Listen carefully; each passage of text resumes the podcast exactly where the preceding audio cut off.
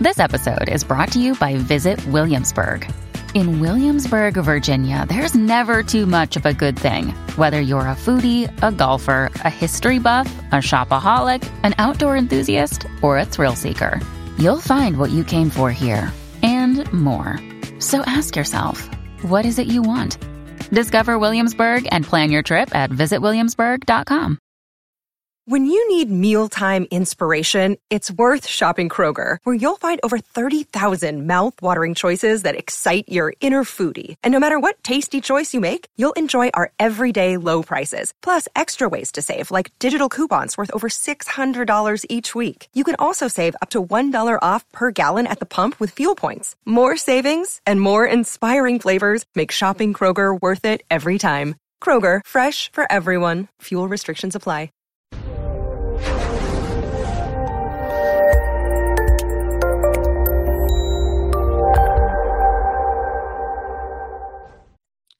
This episode was pre recorded as part of a live continuing education webinar. On demand CEUs are still available for this presentation through all CEUs. Register at allceus.com slash counselor toolbox. I'd like to welcome everybody to today's presentation on communicating with the cognitively impaired. We're going to define cognitive impairment, just kind of go over it real briefly so you know what you're looking at. Explore symptoms of cognitive impairment in Alzheimer's, dementias, and fetal alcohol spectrum disorders. Now, we're not going to go through each one of those individually because what we're talking about is cognitive impairment in general, and we're going to look at those symptoms.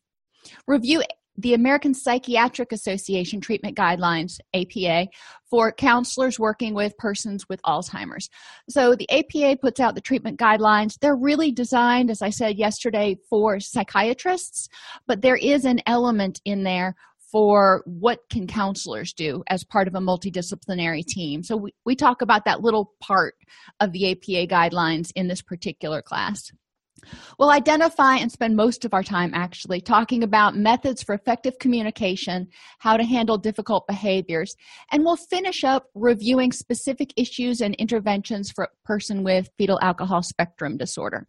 Now, if you were in the class last week, you remember that people with fetal alcohol spectrum disorder may communicate, may express themselves at the level of, for example, a 25 year old but they may only understand at the level of an 8 or a 12 year old. So that can create problems where we may perceive them as being um, resistant or not paying attention, or, you know, there's a variety of attributions we can make for why they're not getting what we're saying but we need to pay attention to uh, what's going on with them to see is there something else maybe going on that has never been diagnosed such as an fasd because a lot of adults um, are, are out there who have an undiagnosed uh, fetal alcohol spectrum disorder. Likewise, as we talked about the other day, if somebody is um, self detoxing from alcohol or any other drug, but alcohol in particular, they may start exhibiting signs of cognitive impairment. So, that not only lets us know that we have to deal with the cognitive impairment in, in counseling, but if they are self detoxing from alcohol specifically, we need to make sure that they get referred for medical care because an alcohol related brain disorder uh, can be prevented or at least interrupted if they get treatment right away. So, on to cognitive impairment. Development of multiple cognitive deficits manifested by both memory impairment, so it can be they have difficulty learning new information or difficulty recalling previously learned information. And some people, a lot of the patients with cognitive impairment um, like alzheimer's disease and, and dementia will have difficulty remembering the recent past but they can remember things that happened a while ago. So their short-term memory is more problematic for them than something that happened 20 years ago. Now somebody who has for example um, brain damage they got into a car accident and they've got cognitive deficit from that they may not be able to learn things now or they may be able to, but they may have gaps in their memory from way back. So we don't want to assume that someone with a cognitive impairment has or does not have long term memory and has or does not have short term. It's going to be up to us to really ask questions and ferret out what they're able to do and figure out how much they're able to learn new information because a lot of what we do in counseling is help them take information from the past integrate it with something new that we teach them. So if they have difficulty learning new information we're going to have to go low and slow. And they may have one or more of the following cognitive disturbances. Aphasia which is a language disturbance. They may speak very very slowly. They may have word salad. You know they're just speaking but it doesn't make any sense. They may be able to hear language and interpret it but not be able to communicate back. Um, so there are a variety of different problems that can come out apraxia is inability or impaired ability to carry out motor activities despite in, intact motor function, such as brushing their teeth. Uh, agnosia is failure to recognize or identify objects despite intact sensory function. So if you point to an apple or you hold, give them an apple, they may not be able to find the word for it and disturbances in executive functioning. And that's basically what we're talking about with um, activities of daily living planning organizing sequencing abstracting. Um, so if you ask them you know when you get up in the morning what do you do? And then what do you do next? And then what do you do after that? They may not be able to put that together. So um, as far as independent living goes that can be a problem. And that's one of those things that you might create a chart for to help people remember what they're supposed to do i had a friend oh, well my mother had a friend family friend when we were when i was very little he got shot in the head. And he had significant cognitive and visual impairment after that. But he would do things like he couldn't remember he'd go into the bathroom to brush his teeth and he'd get ready and he'd get the toothbrush out then he couldn't remember how to put the toothpaste on the toothbrush or he'd forget why he walked into the room. And it was very frustrating for him to try to do that. And he had a small child at home. So remembering have i given the baby her medication and all that stuff became more of an issue. So executive functioning in- incorporates all of that. Being able to figure out what you have done what you have haven't done yet and how to put things together. Even cooking. You know what do you do first you get the pan out you put the water in the pan you bring it to a boil then you put the pasta in. You know that's a sequence. We don't think about how much stuff we do each day that's in sequence because it's just automatic. And when people start to develop cognitive impairments this can be really really frustrating because they've been doing this for 50 years and now they can't remember how to do it. And it, it's exasperating other symptoms that we're going to be looking for kind of run the gamut so this is why i really um, wanted to do this class today to focus on the fact that some clients that we see may have temporary cognitive impairment may have permanent cognitive impairment and may have undiagnosed cognitive impairment, whether it be temporary or permanent. So, since we interact with them on a uh, weekly basis at least, um, and we have time to sit down and do a comprehensive biopsychosocial, so we're, you know, theoretically spending an hour, sometimes more, sometimes less, depending on your agency. We get a lot more detail and a much more in-depth picture than some other types of providers may. So, this is a place where we can really advocate for clients if we're noticing that they're having problems with attention. They can't seem to focus um, when you're talking to them. They're like off in la la land. And, you know, my son will typically do that some. He's a teenager, and that's partly developmental. If he has to focus, he can focus. But if he's not interested, he'll just kind of drift. Um, with adults, you know you want to pay attention to the setting and are they able to maintain attention when they have to? Can we get them to maintain, maintain attention for a short period of time? Um, perception. We want to look at are is their perception um, realistic about what's going on? Do they have good insight and judgment? Uh, sometimes with cognitive impairment my grandmother went through this um, where she was getting older and she was having more more and more difficulty driving um, and she was starting to forget things. And she couldn't see how her driving abilities were being impaired and she was not ready or willing to give up driving. So we had to work with her in terms of helping her accept the fact that at, at this point, um, and eventually we went through the same thing when she had to go into a long-term care facility because her cognitive impairment got so bad. Um, so insight and judgment is one of those big things that we'll see in especially um, elderly patients uh, or people who have brain injury where that starts going down somewhat dramatically. And and it may start kind of slow. My grandfather went through the same thing where he would walk out and he'd have his socks on but he would have forgotten to put on his shoes and he wouldn't even realize that it wasn't okay to walk outside without shoes. Um, so knowing these different um, signs that we might be looking for in our clients when they come into our facility what kind of insight do they have about their problem but also what kind of insight do they have about why they're there what services or what what our purpose is and what's their judgment in terms of how bad their problem is what they need to do in order to um, get better? And, and so we want to talk about the side effects if you will of the problems they're experiencing whatever brings them to our office whether it's depression or anxiety or anger problems. You know these problems are causing problems in what areas of your life? Let's see how it's affecting you. And you know when you look at that all kind of spread out do you think it's a problem? And we can look at their judgment that way. Organization pretty self-explanatory. Orientation to person place time. Uh, so our general mini mental status exam that we're going to typically do.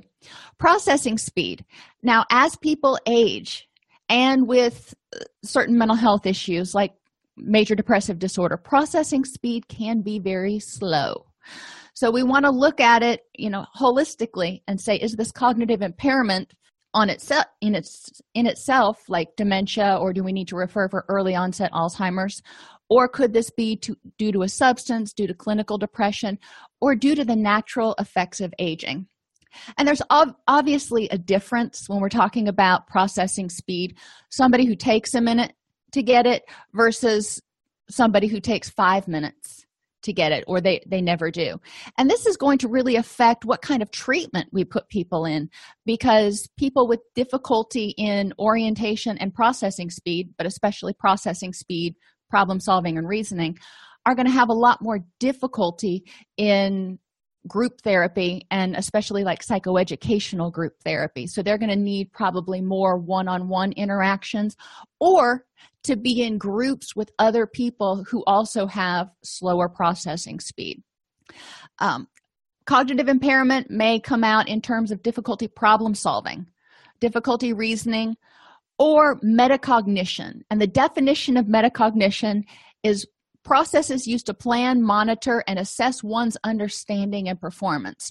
So can you look back and go yes i've got that or can somebody explain something to you and you evaluate in your own mind whether you understand what needs to be done. From a clinician standpoint this would apply when we're giving somebody homework for the week. So we talk about uh, what their goals are for the upcoming week with them and what their homework's supposed to be. We ask them you know do, do they understand? Do they have any questions? If their metacognition is good they'll look over it and they'll either say yes or no and they'll be on point if their metacognition is poor they may go over whatever they think they can remember and say yeah i got it no problem. Walk out and then they come back the next week they haven't done their homework they may have forgotten that they even had it. So we want to evaluate are they being resistant for some reason which you know i look at resistance in terms of whatever we gave to them was they didn't see the benefit to it so we need to tip that decisional balance. But that that aside were they not motivated to do it or were they not able to do it? Was were their metacognitive abilities just not there and they just didn't get it? Other causes of cognitive or causes of cognitive impairment. Wernicke-korsakoff syndrome. We talked about that last week. Um, basically a deficiency in thiamine that is caused by heavy prolonged drinking and or self or detoxing from alcohol uh, can cause problems that lead to cognitive impairment or alcohol related brain damage. Now if patients are seen by a physician early as soon as they start demonstrating any signs and they are tested shows that their thiamine levels are low doctor gives them you know a booster of thiamine a lot of times it will arrest the problems and may even reverse the problems. So but it's really important with alcohol to make sure that people get referred to a physician um, and are supervised on detox even if they're not an alcoholic even if they don't meet the definition of alcohol use disorder. If they've been using heavily and decide that they want to quit we need to refer to prevent uh, prevent cognitive impairment. Now vascular dementia can happen to just about anybody. Strokes people with high blood pressure are at a greater risk of stroke. People who smoke are at a greater risk of stroke. There are a lot of things that can cause strokes um, and strokes prevent oxygen and blood from getting to the brain. Um, so it's important to understand that strokes can cause vascular dementia even mini strokes. And sometimes people will have uh, multiple mini strokes in a row. I've known a lot of not even elderly people middle-aged people who've had multiple mini strokes. So it didn't there wasn't any like acute episode where they were falling out. There was no you know, seizure type activity no passing out. But they would almost get catatonic for 30 seconds or so. And the doctor ended up diagnosing it as you know repeated mini strokes. But anyway so we want to be aware that strokes don't present the same. So if a client reports that they're starting to have problems remembering and changes in behavior if their significant others report that they have times where it seems like the client zones out they may need to be referred for assessment to make sure that they haven't had a stroke or multiple mini strokes. And these can also happen under the influence of substances, so the person doesn't even realize it because they're already anesthetized, basically. And anything else that impedes blood flow to the brain, like um, autoerotic asphyxia, um, which is when people intentionally choke themselves or have someone else choke them to the point of blacking out in order to increase their sexual pleasure. In order to do that they have to cut off blood flow to the brain which can cause problems with uh, uh, cognition. Alzheimer's disease not exactly sure what causes it yet. There are a lot of correlations between if you have this then you may have a higher risk of developing alzheimer's. But some people will develop it. And if you have a patient that has a family member a blood relative that has developed Alzheimer's, it's good for them to educate themselves about the best things that they can do to prevent Alzheimer's. Some of them, of course, are healthy diet, exercise, and keeping stress levels low. But fetal alcohol spectrum disorders also cause cognitive impairment. And this doesn't mean mom had to be an alcoholic. This means mom had to drink at some point during the pregnancy, especially during that first trimester. Think about it. Okay if you've ever had a baby and you know sometimes even if you're trying to have a baby you may not know until four weeks or so after you're pregnant that you're pregnant. Well that's four weeks that that little peanut has been being exposed to alcohol. Um, so and people who unintentionally get pregnant they have that oopsie it may be as much as two months before they actually realize that they're pregnant. I mean home pregnancy tests unless they've gotten a lot better it's four or six weeks after you're actually pregnant before they'll show up. So if somebody doesn't realize that they're pregnant then they may be drinking during that whole time and even if it's not to excess it can still cause fetal alcohol spectrum disorders so when that happens we got to deal with the guilt and grief in the family but we've also got to address the issue with junior when you hear when you're doing a um, developmental assessment on an adult client and they say that they weren't a planned pregnancy. That's one of those clues that you might want to listen for in terms of could this person have been exposed to alcohol in utero? Brain injury from car accident, football games, a fall, boxing. You know, boxers are some of the most notorious for having cognitive impairments if they've been in the ring for many years and gotten several blows to the head. And temporarily people can have cognitive impairments if they have significant hyper or hypoglycemia. They can get very confused, they can have a hard time talking, they can slur their words. Um, so, and, and I put temporarily because as soon as the blood sugars back in level cognitive impairment goes away but if you have a client who suddenly starts showing symptoms of cognitive impairment and you know they haven't been drinking five minutes ago or using or whatever the case is this is one of those areas you might want to look at especially if that patient is diabetic. So all of that is talk you know we've been talking a lot about prevention and how this can happen. So what do we need to do? Well to screen for it there are two things um, the AD8 and the mini cog which um, yes i want to open that. Your AD8 dementia screening has eight questions and it asks about problems with judgment, less interest in abilities, repeats the same thing over and over again, like stories or statements. Um, trouble learning how to use a tool appliance or gadget. And this isn't just you know like me when you hand me a de- device and i look at it and i go oh there's a lot of buttons. Um, this is actually having difficulty learning something that they shouldn't have that much difficulty with forgets the correct month or year trouble handling complicated financial affairs like balancing a checkbook paying income taxes paying bills trouble remembering appointments and daily problems with thinking and or memory. Now when i go through those questions i can answer you know yeah that sounds like me to a few of them so again we really want to look in terms of context for this person. Has there been a significant change? Um, you know i know i am electronically impaired. So if i'm trying to learn how to operate a new device it's going to be a little bit more difficult. Um, and i know that i periodically will forget what month it is because the days just kind of blend together but that's not a significant change for me. Uh, so we want to pay attention to what's going on to see if something has changed for that person over time. So the AD8 is a nice quick eight question thing that we can do with clients the mini cog is a little bit more um, in depth and it involves having people remembering lists of words doing a clock drawing recalling the words that we just talked to them about. Um, people with cognitive impairments may have difficulty putting all the numbers in the right place and putting the hands in and th- telling you what time it is. Again we want to use um, cultural sensitivity if you will thinking about you know youth today hardly ever see a, a clock with hands because almost everything is digital. So we want to make sure we're not setting them up but i think most everybody still at some point works with a works, works with a clock. So when do we screen for somebody? When do we go oh there might be a problem?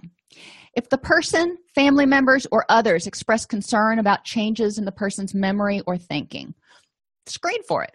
Can't hurt doesn't take that long if you observe problems or changes in the patient's memory or thinking if the patient is 80 or older if the patient has low educational attainment now again we want to look at what might be causing this low educational attainment.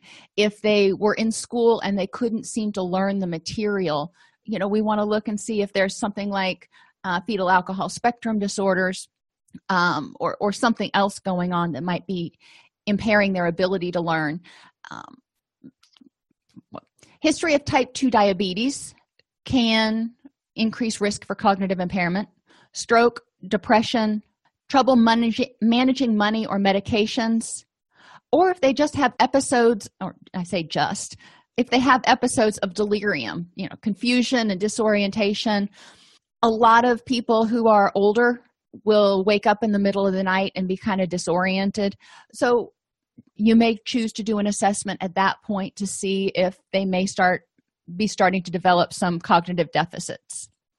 And there's uh, down here in the corner if you go to the national uh, institute of health there is a uh, paper on dilemma delirium and older patients Important aspects of management. Now to the nitty gritty.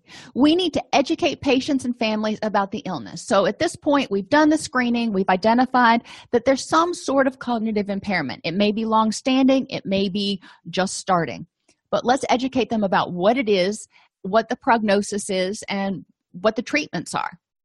Then we'll want to talk about sources of additional care and support, such as support groups, respite care, nursing homes, and long-term care facilities depending on how independent that person is.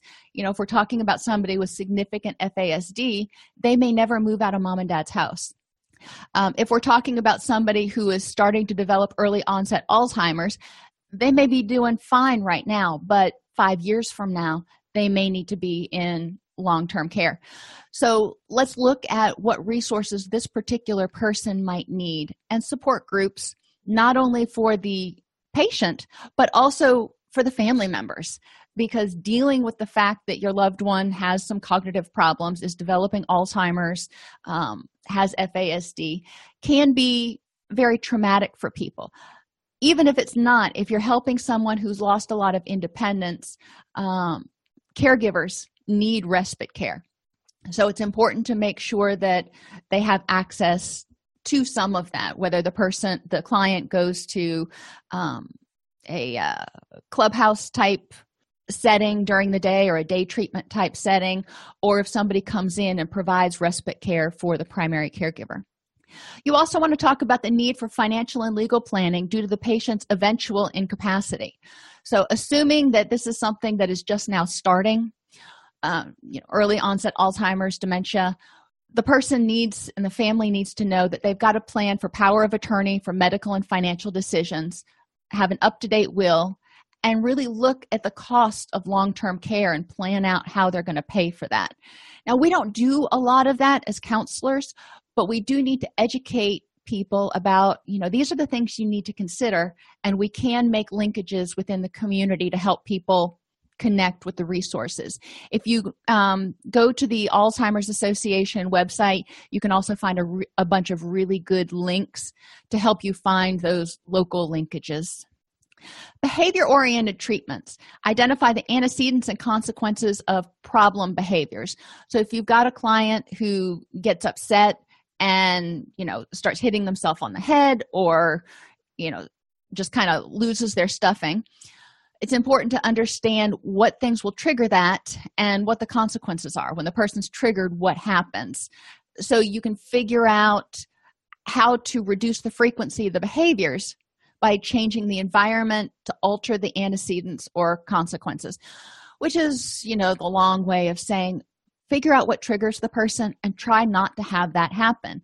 Or if you know it's going to happen maybe the person always gets um, really stressed out when there's a thunderstorm.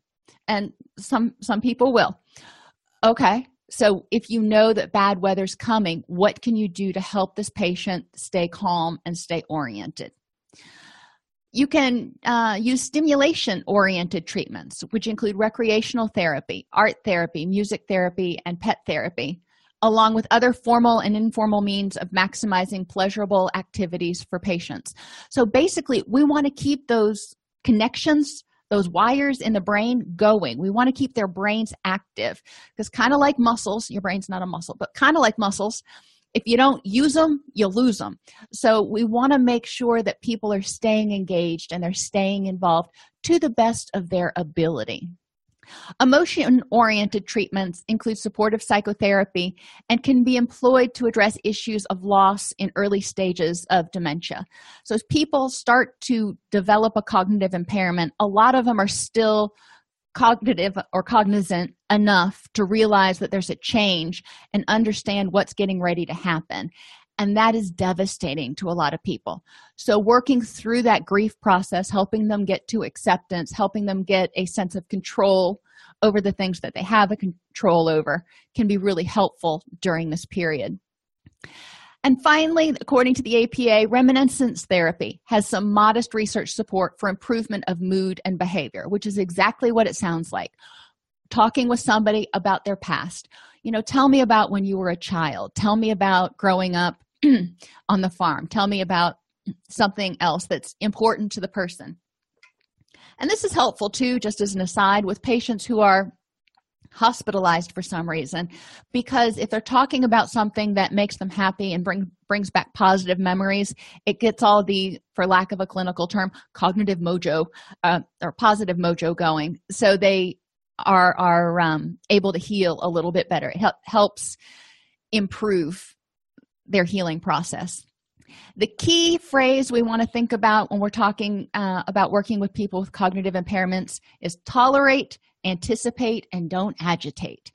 Um, a lot of times, if a person with a cognitive impairment gets to the point where they are agitated, it's not because they're trying to be mean or disrespectful or anything like that. They feel completely out of control and they're freaking out.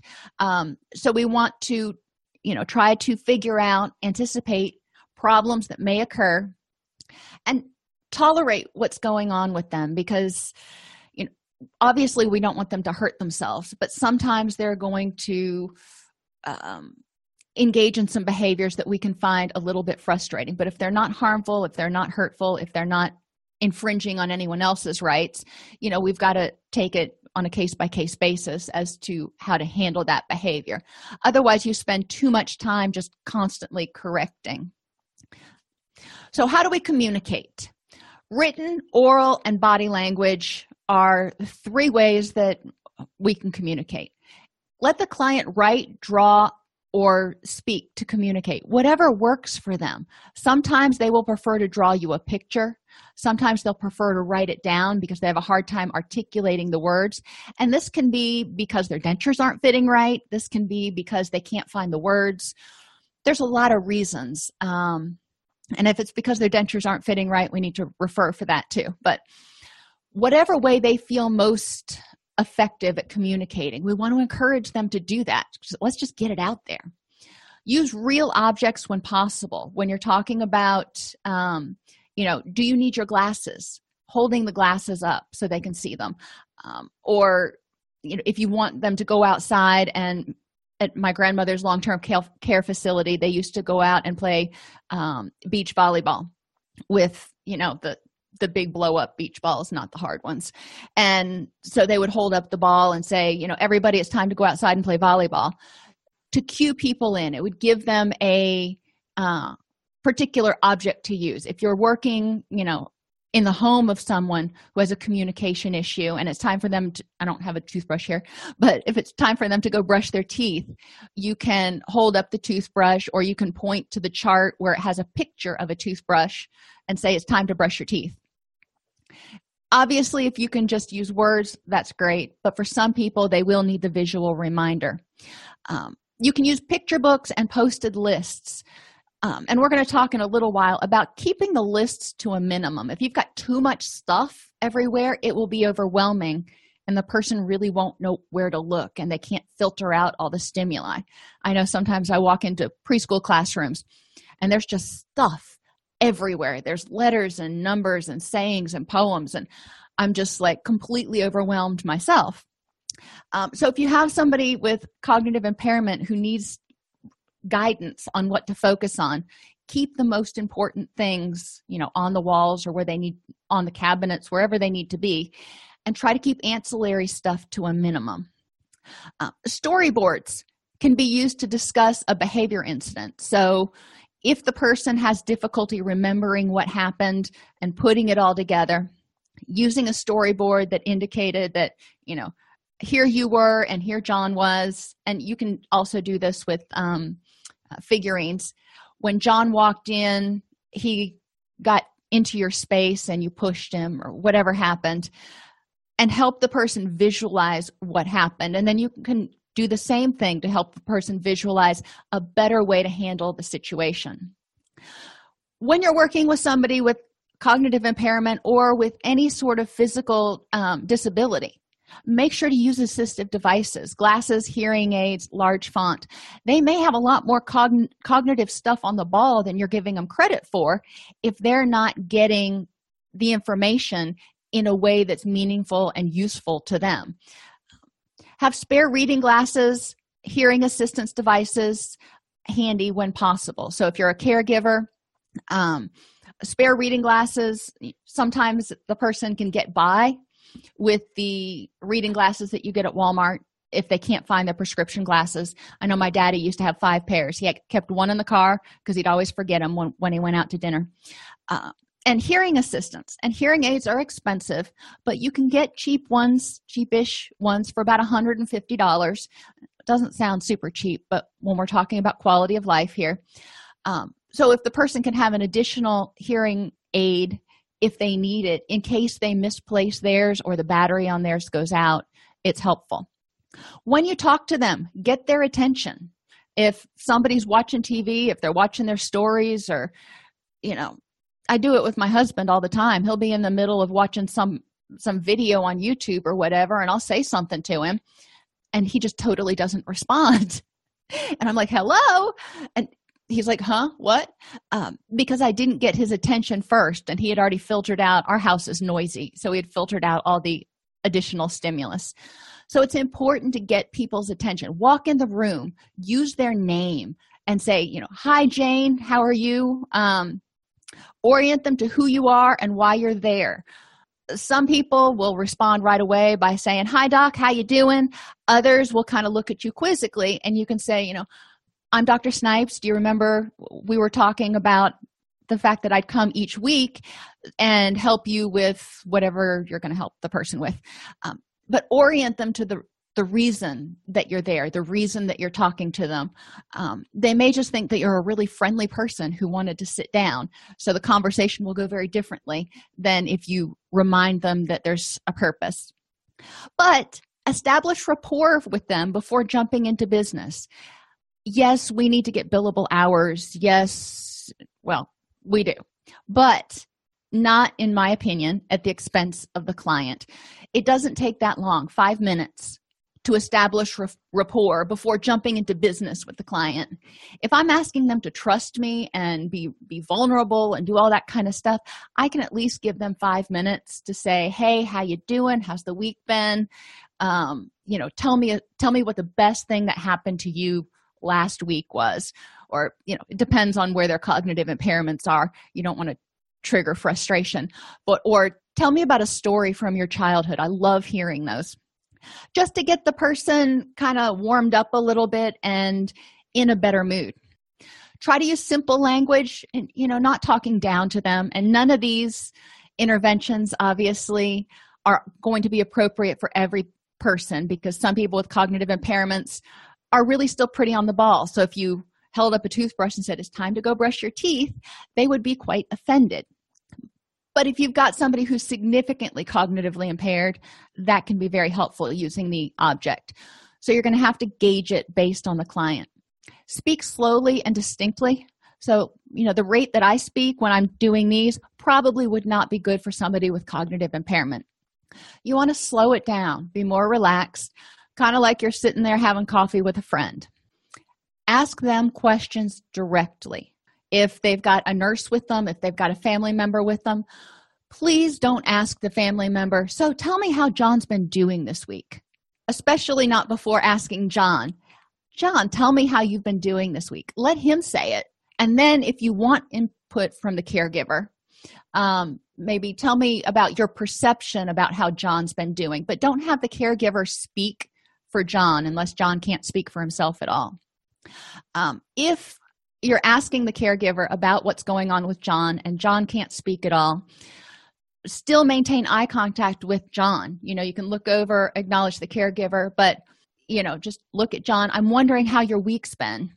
And the caregiver can give information as they see say see fit, but we don't want John to think that we're just in the room talking about him without including him because it is about him. If it's too dark in a room, turn on some lights but avoid so much light as to cause glare. Like in here i've got fluorescent lights on and it depends on the day whether i want one or both of them on. Um, but glare can make them squint and go you know what's going on? Um, but too little light can also make it hard for them to get oriented to person place and time. Set a positive mood. If you're having a bad day that's okay. Check it at the door set a positive mood when you go in there. If that client is challenging to work with that's okay. Check it at the door. Look at it as a new day and say hey let's see what we can do today. Let's you know look at this as a new adventure. Um, and it helps if you've got clients who like to laugh who like jokes. Um, i always have a knock knock joke app on my phone the clean ones that you can use with little kids because for better or worse i find those jokes amusing myself. So whatever it doesn't take much to amuse me. Um, but getting people to laugh and i always tell them either laugh with me or laugh at me i don't care just laugh. And it can kind of break the tension. Um, avoid using medical jargon. If you're talking about um, you know whatever they're going to have to do don't use terms that are too complex. Talk simply have a client explain what he heard from you. So if you're talking about a diagnosis and you're explaining to him that okay this is alcohol related brain damage and the chances are that as long as you don't drink and you have a healthy nutrition program and get a lot of sleep and yada yada yada it won't progress any further and it could get better. Uh, make sure that you have him articulate to you in some way what it is that he needs to do and what the benefit is going to be to him. Um, and and it depends on the client exactly how direct you are about that. With some clients you may go so tell me again what it what is it that you heard me say you need to do?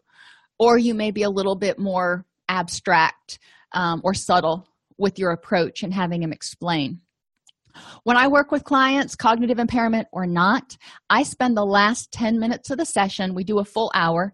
So at the 50 minute mark ish, um, I spend the last 10 minutes of the session. I have them tell me what we talked about in session. So tell me what you think the salient points were with client with cognitive impairment. I would say, what do you think the important things were that we talked about today? Um, and you know, that's those are the things I'm going to note down. What were the goals that you worked on last week? And what were your accomplishments? I'll note that down. What are your goals for next week? Write that down. And, um, you know, do you have any other questions? That way, I'm getting my note out of the way, but the client is also re- rehashing you know what what we discussed what they learned what they're supposed to do for next week. And if there's something that i think that's important that they left out i might go oh and remember we talked about x and so. But by doing it together they feel more included. I get my note done and i make sure that they understand everything that i want them to do and that we're all on the same page.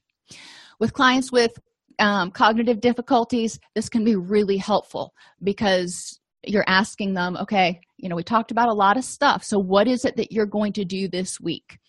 Um, clients who have just experienced a significant trauma this is also helpful with them because their ability to remember stuff especially short-term memory may not be great immediately after the trauma. So write things down have them repeat back to you or explain to you um, what they need to do and and as i said write it down. If you're going to give somebody a homework assignment write it down for them. Give them a handout. Don't expect them to remember uh, what you talked about in session.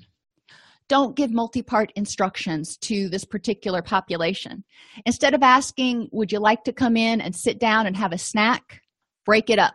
Say why don't you come sit down here? Once they do here's a snack or would you like a snack if you have to have a long conversation about something break it into short talks of about 10 minutes. So you know this type of class um, you know if you're doing a psychoeducational group you would want to talk for about 10 minutes or engage for about 10 minutes and then take a break. Try not to use abstract concepts and use yes or no simple answerable questions. So instead of saying are you sleepy? ask would you like to go to bed? or are you thirsty? Would you like some tea um, if we're looking at depression instead of saying are you depressed? because that's still kind of general um, you might ask about something that they like to do to see if they have that apathy going on. Would you like to go outside and play with the dog? And if they say no no i just don't feel like it.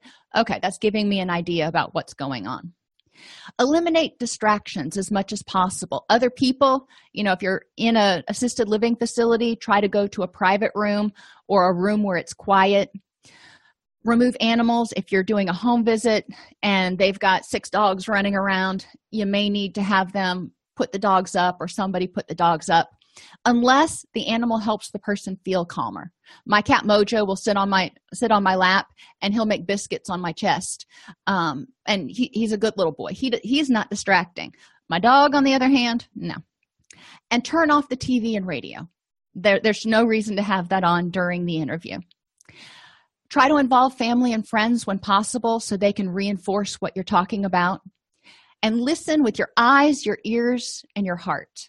So you can see that they're struggling. You hear they're trying to tell you something. So your heart the compassion will come in. So for example if somebody can't remember a word they're trying to think of um, give them a prompt. So somebody's trying to tell you what they want to eat and but he can't remember the word pizza. Ask what it looks like. He's like i for dinner i want I, and you can say okay you know i need a little more than that. Tell me what it looks like. Sometimes you know i forget things are t- right on the tip of my tongue too and help the person work through it. Communicate in a place that's comfortable for the person. So if they you can avoid having them come into a real sterile clinic where they feel like they're you know surrounded by white coats great. If you if they have to come in try to make your environment as conducive and comfortable as possible.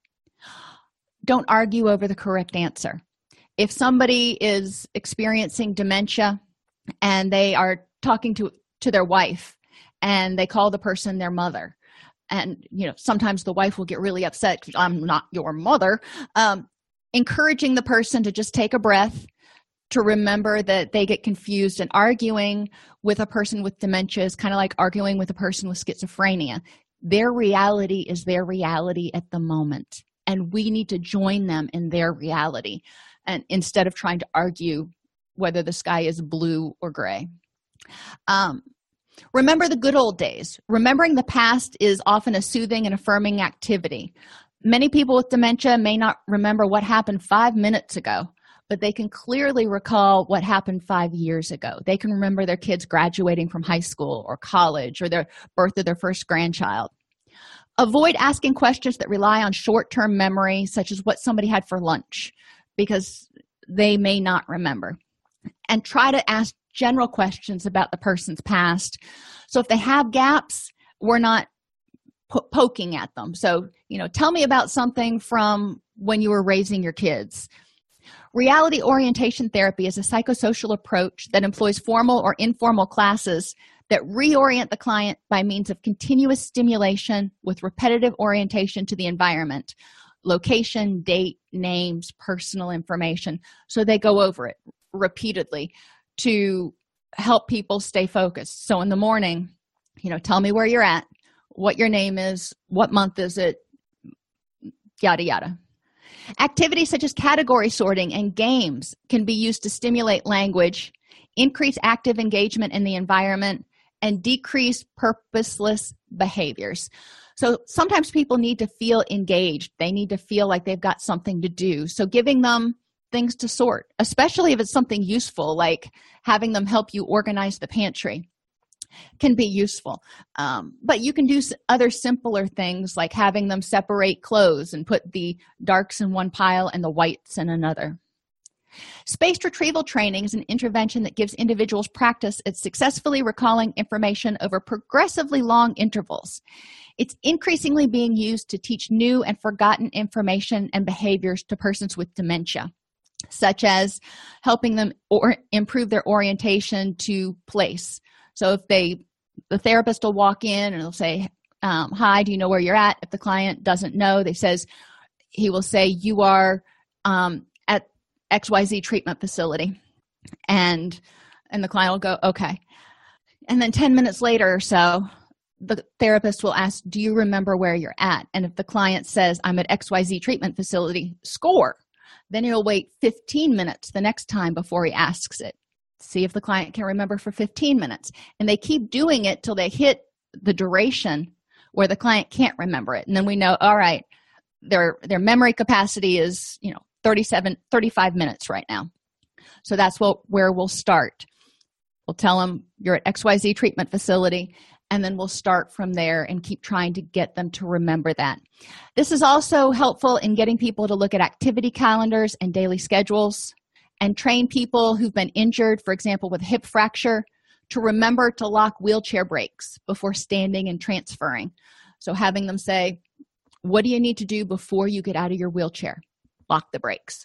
Okay, then 10 minutes later ask them tell me again what you need to, do before you get out of your wheelchair lock the brakes srt encourages recalling information over increasingly long, long periods of time increasing the intervals until you get to figure out how long a person can retain information for and then you continue to work from there. You know if they can remember it for 35 minutes that's their limit. Great. Have them remember it for 35 minutes and then the next time go for 40 and just try to inch it up a little bit each time the strength of the association between concepts and semantic memory depends on how often they're activated.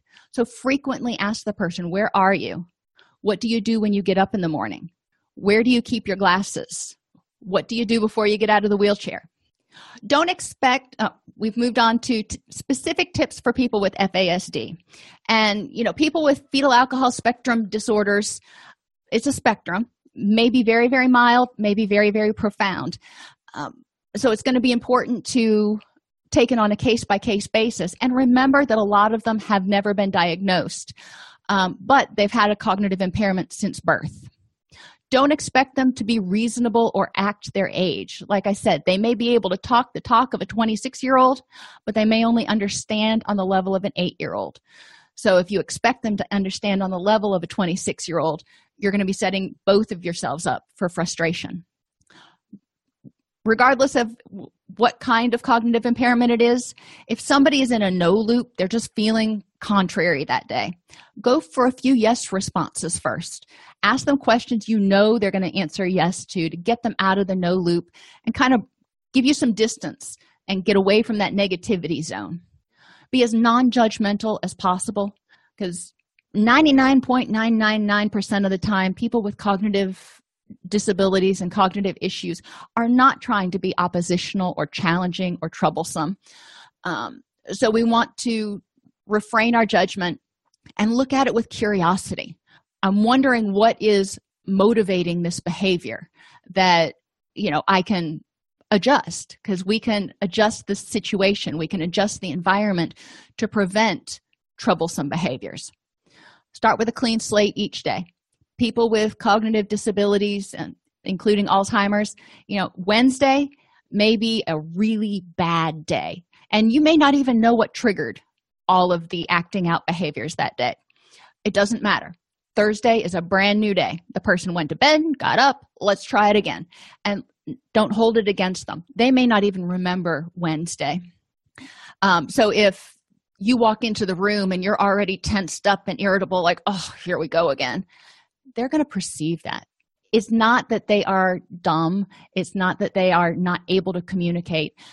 People are with cognitive impairments are just as sensitive to nonverbal communication in many cases. Um, people with fasd have difficulty interpreting nonverbal communication but they're sensitive to it. Be extra careful of your nonverbal and paraverbal communication. And paraverbal is how you say what you say. So if i say can you pick that up for me please? That's very different than pick that up for me or pick that up for me please. Even though i said the same words my tone of voice was much snarkier for lack of other terms um, the other way i said it. And sometimes if we're in a hurry or we've had a bad day our paraverbals may be a little bit harsh when we don't intend them to be. So you may need to back up and say all right i put this person on the defensive because i sounded irritable or aggressive so backing up. The person with an fasd may not understand all the words you're using when they're going through a crisis but they are likely tuned into your appearance and sound. So if you look like you're scared to death that's not going to help them feel any more comfortable. So keep your wits about you and remember that they're extremely aware of nonverbals. Now sometimes they over sexualize nonverbals and they're a little bit too overt. Um, but it's important to be aware that they are very in tune to your what you're communicating nonverbally. Don't get frustrated if you just dealt with this same type of issue yesterday. People with fasds cannot remember. If they have five days and they've done the same thing five days in a row on the sixth day they may do it again. And you're like didn't you you've done this five days in a row this is the sixth time you've done it in their mind it's the first time it's a completely unique incident and it's not related to any of the others. They can't draw those connections. It's not that they're not paying attention or trying to test your patience, their brain's just not making that connection. Try to accommodate behaviors, not control them when at all possible. For example, if a person insists on sleeping on the floor, put a mattress on the floor to make him or her comfortable. Remember, like I said earlier, if it's not hurting them or encroaching on anybody else's space or you know rights, if they can do it, you know, if you can accommodate it as best as possible, do so. Um, if they want to go outside and go on a walk and it's pouring down rain, as long as it's not dangerous, thunderstorming, you know, if you can get bundled up in in rain gear, then that might be something that you can accommodate. Remember, we can change our behavior or the physical environment. So we can try to alter and remove triggers and make what we want them to do more rewarding. Changing our own behavior will often result in a change in our loved one's behavior or our client's behavior. So if we're frustrated and we're communicating that, even if we're just telegraphing it non verbally, they're going to pick up on it and they're likely going to get frustrated as well. And it's going to be a downward spiral. Remember to check with the doctor first. A lot of times, behavioral problems have an underlying medical reason, such as pain or adverse medication side effects.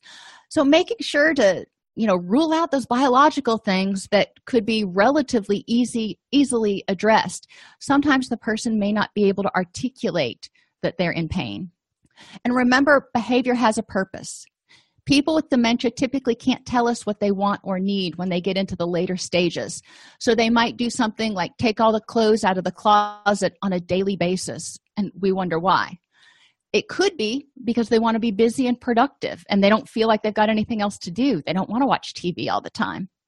Or it could be because they're hot or too cold or really uncomfortable and they're looking for something else to wear. They're trying to communicate to us that this isn't working for me today. Always consider what need the person might be trying to meet with their behavior and when possible try to accommodate them. So try to figure out what's the benefit of this behavior to this person and redirect them to something else that you might prefer them to do what works today may not work tomorrow because multiple factors influence troubling behaviors including how much sleep they've had the weather what time they got up there's a variety of things and the natural progression of the disease process in many of these clients some days are going to be much worse than others the key to managing difficult behaviors is to be creative and flexible in your strategies to address any given issue. So, have three or four strategies to handle a behavior. So, when it happens, you have a couple things to try. Behavior is triggered, it occurs for a reason. It might because, be because of something a person did or said, a change in the physical environment. Um, you know, we don't really know the root to changing behavior is disrupting the patterns that we create. So figure out what happened that triggered it and disrupt that pattern. Try a different approach. Try a different consequence, like using positive redirection. Instead of getting angry and saying, no, you need to put all those clothes back in the closet, positively redirect them to something else that you prefer they do. So they have an option. Or if you start to see that every day at four o'clock this happens, give them an alternate behavior at 3:30 so they're doing something when that rolls around other tips create routines and stick to them eliminate distractions from the classroom or home environment or whatever environment we're talking about. So what's really important is at the forefront. Use a cue if the person starts to get distracted or agitated when you're talking to them. Um, you know you can you can use a hand cue you can hold up a finger whatever it is that works for that person use a cue and help them understand that that's their cue to either get back on focus or identify the fact that they're getting agitated and start calming down and sometimes you know with somebody who has advanced dementia you may need to hold up your hold up your finger for example and go okay we need to take a breath and then use mo- model it for them only post necessary information such as schedules facility expectations, and information that's to be used for instructions or daily living. If you're going to have them do a project like set the table, show them what the process or completed project looks like first. And even like if they're putting away their clothes take a picture of what the closet looks like when everything's put away completely. So then they can look at it and go oh that's what it's supposed to look like. Establish clear starting and ending times for things. Watch the person to ensure that he doesn't lose focus when he's doing something because it's easy to you know get caught up practice reciprocal conversations with the person. Make sure they're still engaging as much as possible. This will help keep those mental connections going. There are activities in the social skills toolbox that you can use and you can look at that when you've got time but there are a lot of different activities that you can use with adolescents as well uh, as well as people with fasd and older people with dementia Working with people with cognitive impairment can be frustrating. It's important not to confuse chronological age with communicative age. KISS, keep it simple, Sam. Eliminate distractions. Don't expect short term memory, so use pictures, lists, and storyboards to prompt people, even if you already told them something today. Spaced retrieval training has been shown effectiveness in improving memory in people with cognitive impairments. Many people with FASD will pr- present in mental health practices without an FASD diagnosis. Many clients who misuse alcohol and or try to self-detox can precipitate a cognitive impairment through thiamine deficiency or causing a stroke in that second phase of detox. So it's important as clinicians that we conduct ongoing assessments for cognitive impairments whenever we see our clients. The University of Kentucky has some free CEUs for nurses, social workers, and CNAs. LPCs weren't listed in there. Um, and there is an Alzheimer's care curriculum that is available online. If you have a client who is a caregiver for someone with Alzheimer's, or if you work with people who may have Alzheimer's. I apologize for running a couple minutes over. If you have questions, I am happy to stay around and talk about them. If you don't, have an amazing weekend this weekend, and I will see you on uh, Tuesday.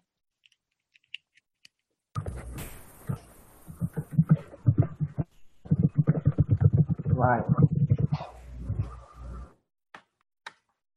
Alrighty, I'm going to go ahead and sign off. Um, feel free to email me at dr.snipes at allceus.com if you think of any questions and you want me to try to address them. If you enjoy this podcast, please like and subscribe either in your podcast player or on YouTube. You can attend and participate in our live webinars with Dr. Snipes by subscribing at allceus.com slash counselor toolbox. This episode has been brought to you in part by allceus.com, providing 24-7 multimedia continuing education and pre-certification training to counselors, therapists, and nurses since 2006. Use coupon code Counselor Toolbox to get a 20% discount off your order this month.